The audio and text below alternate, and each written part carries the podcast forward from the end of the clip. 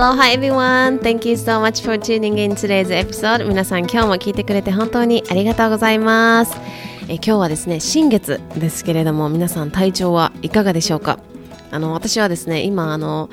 いつもはテイク1でもワンテイクで出しちゃうんですけど今日はあの噛み噛みもう最初からこれはさすがにないなって思うぐらい噛んでたんで3回ぐらい取り直してます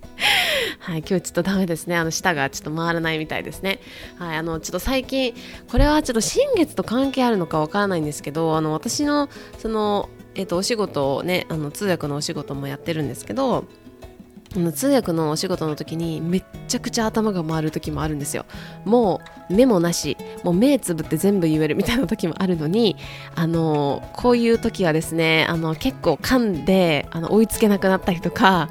あのなんかこう噛んであって思ってる時に別のワード聞き逃しちゃってえー、どういう話だろうっていう風になったりとかあるんですよね なのでちょっと私もちょっとお疲れなのかなっていう感じなんですけれども、まあ、月末っていうこともね重なってあのちょっとお疲れの方もいらっしゃるかなと思うんですが皆さんはいかがでしょうか？うん今回は、えっと、新月、蟹座の新月というふうに言われていますよね。あの、お家周りの願いが叶いやすいだったりというふうに言われていたりもするようです。あの、私はですね、あの、星占いのチャンネルではありませんので、あの、ぜひ皆さん、なんかね、あの、お気に入りの YouTube、YouTuber さんとかもいらっしゃるんじゃないかなと思うので、見ていただけたらなと思います。はい。で、あの、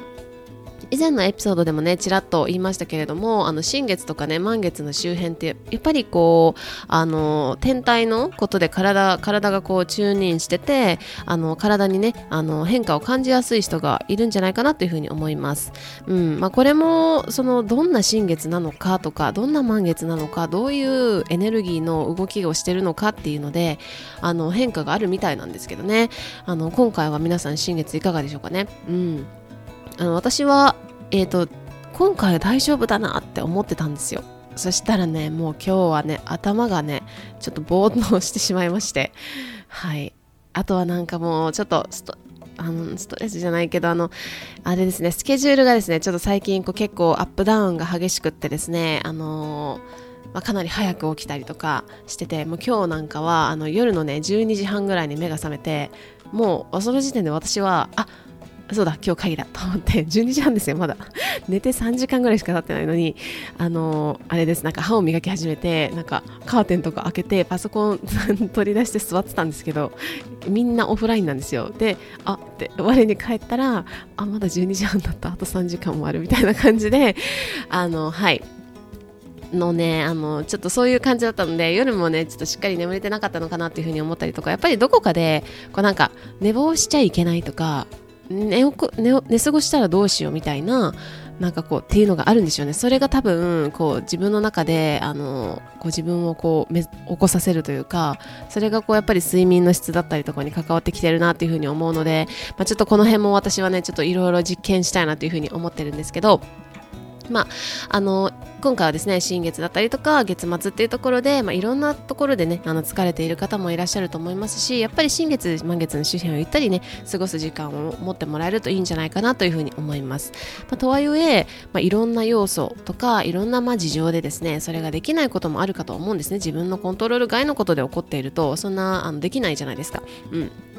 でまあ私もさっきもスケジュールの話しましたけど、まあ、バラバラすることも私がコントロールすることはできない。でそんな時はですねやっぱりパワーナップを取ったりだとかより一層自分の体が喜ぶ食事を増やしてあげるっていうのがポイントですね、うん、なるべく加工食品だったりとか生成段階の多いお砂糖だったり穀物っていうところを減らしてナチュラルに食事をいただくっていうのをしてみていただけるとかなり体がねあのー元気を取り戻すというか体にエネルギーが戻ってくるような感覚を感じられるんじゃないかなというふうに思います。やっぱりね新鮮な野菜とか果物を食べる時ってものすごいエネルギーをもらえるんですよね。逆に簡単で便利で安いけれども体が疲れるとか頭のモヤモヤを引き起こしたりとかなんかこう食べた後になんかこうモヤモヤモヤっと感からなんかこう心の中のあのモヤっと感を引き起こす食べ物もあったりします。私はあの食の関係とかね食と,、まあえー、と体とか脳とかの関係とかも、まあ、勉強したりも日々まあしてるんですけれどもやっぱり関わってるよなっていうふうに思うんですよ、まあ、いろんな研究結果とかを見ていてもそうだし、まあ、これは怒りっぽくなるとか落ち込みやすくなるとかってそういうところももちろんそうなんですよ。特に子供とかってそうなんですけどでも生活習慣病っていうふうに言われる病気にも本当に大きな関係というかほとんどダイレクトにつながってるんですよね。で生活習慣病というとなんかどんなものを思いつきます？皆さん。例えば肥満糖尿病高血圧がんとかいろんなところが今は本当にいろんなものがなんか生活習慣病みたいな感じですけれどもあのー、生活習慣病っていうと生活習慣による病なんですよね。だから生活習慣というと今皆さんが今日やっていること考えていることそれが未来につながってるっていうことなんですよね。でやっぱりこう考えるとあの日々の積み重ねってすっごく大事だなっていうふうに思いますしやっぱりこれからの時代どんどん今もかなり変化がありますけどどんどん働き方とかなんかメタバースとかいろいろありますけど変わってくる健康の在り方だったり食事の在り方とかが大きく変化しそうだなっていうふうに感じるんですね。うんやっぱり、まあ、最近は、まあ、日本でもそうだと思いますけれどもアメリカはもうかなり前からそうなんですけど健康っていうのは、まあ、かなり大きく大切になるというか、まあ、産業が大きくなるというふうにも言われてたりもします。やっぱり今はそのコロナだったりとか疫病とかっていうのが新しいのもねまた新しいの出てきましたけどもいかに健康であることが大事かっていうことにこう改めて気づかされるシーンっていうのもあると思いますし特に体を壊した時とかってああ今まで体元気だったんだなっていうふうに思ってったりするじゃないですか。うんなので、あのー、ここは本当に慎重にこう本質を学んでいってほしいなっていうふうに思うんですね。私も今学んでいる途中ですし、それをね、あの私のクライアントさんとも一緒にシェアしてる途中なんですけれども、まあ、いろんな健康情報っていうのがある中で、実は自分が一番知っていると。うん。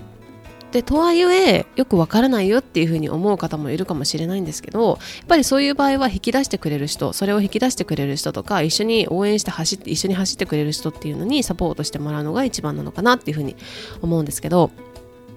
えー、でもね健康っていうとこれを食べていればこれを飲んでいればそしてこれを避けていれば健康みたいなところではないんですよね。必ずしも。もっともっと奥深いものですしやっぱり世界でこう有名だったりとか世界で成功している人とかおじいさんとかおばあさんとかまた病気になった人の言葉の中で健康って大事だなとか健康は投資とか本当に若いうちから健康っていうところっていろんな人が言っているからもう紛れもない事実なんですよね。健康が大事っていうのは。うん。で健康まあもっと言うと健やかで軽やかな体っていうのが人生を好転してくれるっていうのはもうこれはなんかあのただ誰かが言っているっていうわけではなくて科学でも証明されているもういろんなあの研究で証明されていることでもあるんですよね。だからこそまず自分が健やかな状態だったりとか軽やかな状態その何か病気だったりとかなんかこう不調っていうところに引きずられないようにいるっているというかそれに対して自分の時間とかお金とかのエネルギーっていうのをかけない。そこにエネルギーを使わない。まずはそれは今はいいやっていう風になる理由を逆に探したいですっていう感じなんですけど、まあ、この逆に探したいっていうのはちょっとあの、いい言葉だなと、なんかすごいわかりやすい言葉だなって思ったんですね。で、あの、同じコミュニティに入ってるですね、あの、和江さんっていうリールがめちゃくちゃうまい方がいるんですが、彼女がね、朝のルーティンについて、こう、あのストーリーズでつぶやいていてあの本当に朝のルーティンをやらない理由を探したいっていう風に書いてあったのであもう本当それめっちゃ分かりやすいなっていうふうに思ったのでちょっと和江さん真似しました。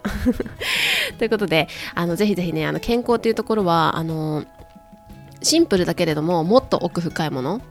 であるしこれは本当に自分の人生だったりとか自分のあの未来だったりとか自分の意識だったり感情全てを乗せているのが体っていうの体っていう器ですよね。だからここに対してぜひぜひ一緒にねあの振り返るだったりとかコネクトする時間を一緒に作っていただけると嬉しいなというふうに思います。えぜひあの7月、えー、日本時間7月2日土曜日3日日曜日のワークショップにご参加いただけると嬉しいなというふうに思います。あのもっともっと深いものをしていただけるというか実際に感じていただける2日間になると思います。ぜひお待ちしています。はい。で、今ね、私も準備してるんですけど、かなりワクワクしてまいりました。ということで、あの今日はなんか今日これ話した方がいいなっていう風になんか感じたんですよな何かわかんないけど でもしかしたらこうポッドキャスト聞いてくれてる人の中でも感じているのが感じてることが感じてる人が多いかもしれないんですけど何かっていうと必ずしも今未来が見えていなくて OK ということなんですよで、あのー、これ私もよくあるんですけど、人間って先が見えないことに対して不安になるっていう風に言われてたりもするんですね。でも、人生の中で確実なことって不確実なことっていう風に言われていたりもして、この私のあのお友達がですね、あの言ってたのが、Only thing that's certain in our lives is uncertainty。うん、だから不確実なことが確実なことみたいな感じですね。で、あのー例えば何かこれ〇〇は絶対とか言ってもそれって絶対じゃないんですよ。で、まあ、何があるかもわからないし絶対にこっちの方がいい絶対にこの方がいいっていうこの絶対っていうエネルギーって結構なんか執着だったりとかこう一面しか見えていなかったりするなっていう風にこう私が絶対という言葉をあの使う時に感じるんですよ。で、これはあとは聞いたりとかする時も感じる。でも、それは本当に人のあの言葉の捉え方っていうのはそれぞれなので、私の場合はなんですけど、その自分の中で例えば絶対これはっていうふうに言いたくなった時に、え、それは何でだろうって、その絶対って言葉が、あの、来た時に、なんでだろうっていうふうにちょっと思うように最近してまして、あのーなんだろう私の場合はですけどその言葉というよりもそのどんな気持ちなのかっていうのが結構大事だなっていうのを本当に最近感じてます。で新月のね今日は新月なのでお願いを書く方も多いかもしれないんですけどこれって言葉で書いても自分の気持ちが乗ってないと意味ないなっていうふうに感じてるし結局はあの書くという行為祈るという行為よりも自分の本音がどこにあってどこでバイブしてるのかなんですよね。で、自分の体がこうワクワクするようなエネルギー感でいることがすっごく大事だなっていうのを最近私の実体験も通して思ってます。だから何を書いていてもそれに自分の感情が乗ってなかったりとか自分の感覚っていうのが乗っていないとあの逆逆逆 なんかまた感じちゃったんですけど逆のことを引き起こすみたいなことがあるんですよね。うんなので、あの、この書くっていう、もちろん書くのもすごい大事だと思うんですよ。自分の考えをクリアにするために書くこともすごい大事なんですけど、まあ、書くときにそれは本当に自分のなんか腹の底からそう思っているのか、自分の感情はそれに乗せられているのかなっていうのを、あの私もね、ちょっとお願い事を書くときに考えたいなっていうふうに思ってます。はい。昔というか私がさあの、まあ、数年前からあのその新月満月のお願いを書いたらいいよっていうふうに教えてもらって書いてた時あったんですけどそれってただ書いてたりとかして結局それが本当に自分の本音じゃなかったりとかしてあーって なんかそれがなんか来てしまったみたいな感覚があったことがあったんですよ。だからやっぱり自分の感覚っていうところ本当に自分がそれを求めているのかどうかっていうのをあの探るのってすっごく大事だなっていうふうに最近改めて本当に感じています。はい。でなんかあのーこれはその未来がね必ずしも見えてなくても OK っていうふうに、ま、事前に言ったんですけどなんかこれはいつ叶うのだろうかとかこれって本当に私のこの一生の中で叶うのかなみたいな不安っていうよりもなんかこう I know it's happening. I know it's happening. もう未来ですでにそれは起こっているから私はそこに向かって今日を歩んでいくだけだみたいな安心感が得られるんですよね。でそうするとなんかその未来にこれって本当に起きるのかなとこうなったらどうしようああなったらどうしようっていう風な不安っていうところから逆算するよりももう I know it's happening もうこれは未来で起こっているからじゃあ今日の一日そのそこに対する一歩一歩二歩今日の一日一日の行動をなんか大切にしようっていう風に感じられるしやっぱりその不安からこう逆算していないからこそあの何て言うんですかねそのタスク自体タスクって言ったらおかしいですけど一つ一つのことを大切にできるというかこれが未来につながるんだったらどういうふうにしたいか丁寧にこう扱いたいなみたいな、あの感覚が出てくるんですよ。なのでその、まあ、私もね未来のことにフォーカスをしすぎて今がおろそかになってで結局それが達成その未来のあのこうなってほしいなとかこうならなかったらどうしようっていうターゲットに対して例えばそれが達成できたとしてもなんかこう疲れていたりとか達成感がないとかうん、こう満たされない感覚っていうのがを感じたことがあるんですね。でももう It's I know it's happening だからもう未来で起こっている。じゃあ今日一つそれに対して一歩踏み出すならどれをするかなっていうので一つ一つこう大切に愛を込めてやることというかあのどんなことを意図していくかっていうのってすごく大事だなっていうふうに感じています。はい。なので、あの、新月にね、お願いを書く方も、私、あの、全然詳しくないですけど、ごめんなさい。新月のお願いを書く方もいらっしゃるかと思うんですけど、まあ、私もですね、その言葉っていうところでの選び方、そしてその自分がこう願っていること、本当にそれを自分は願っているのだろうかっていうところを、ちょっとね、あの、ポーズをとって考えながら新月のお願い事っていうのも丁寧にやっていきたいなというふうに感じた今日でございました。はい。ということで、今日も聞いてくれてありがとうございます。本当に皆さん聞いてくれてありがとうございます。えっ、ー、と、あと、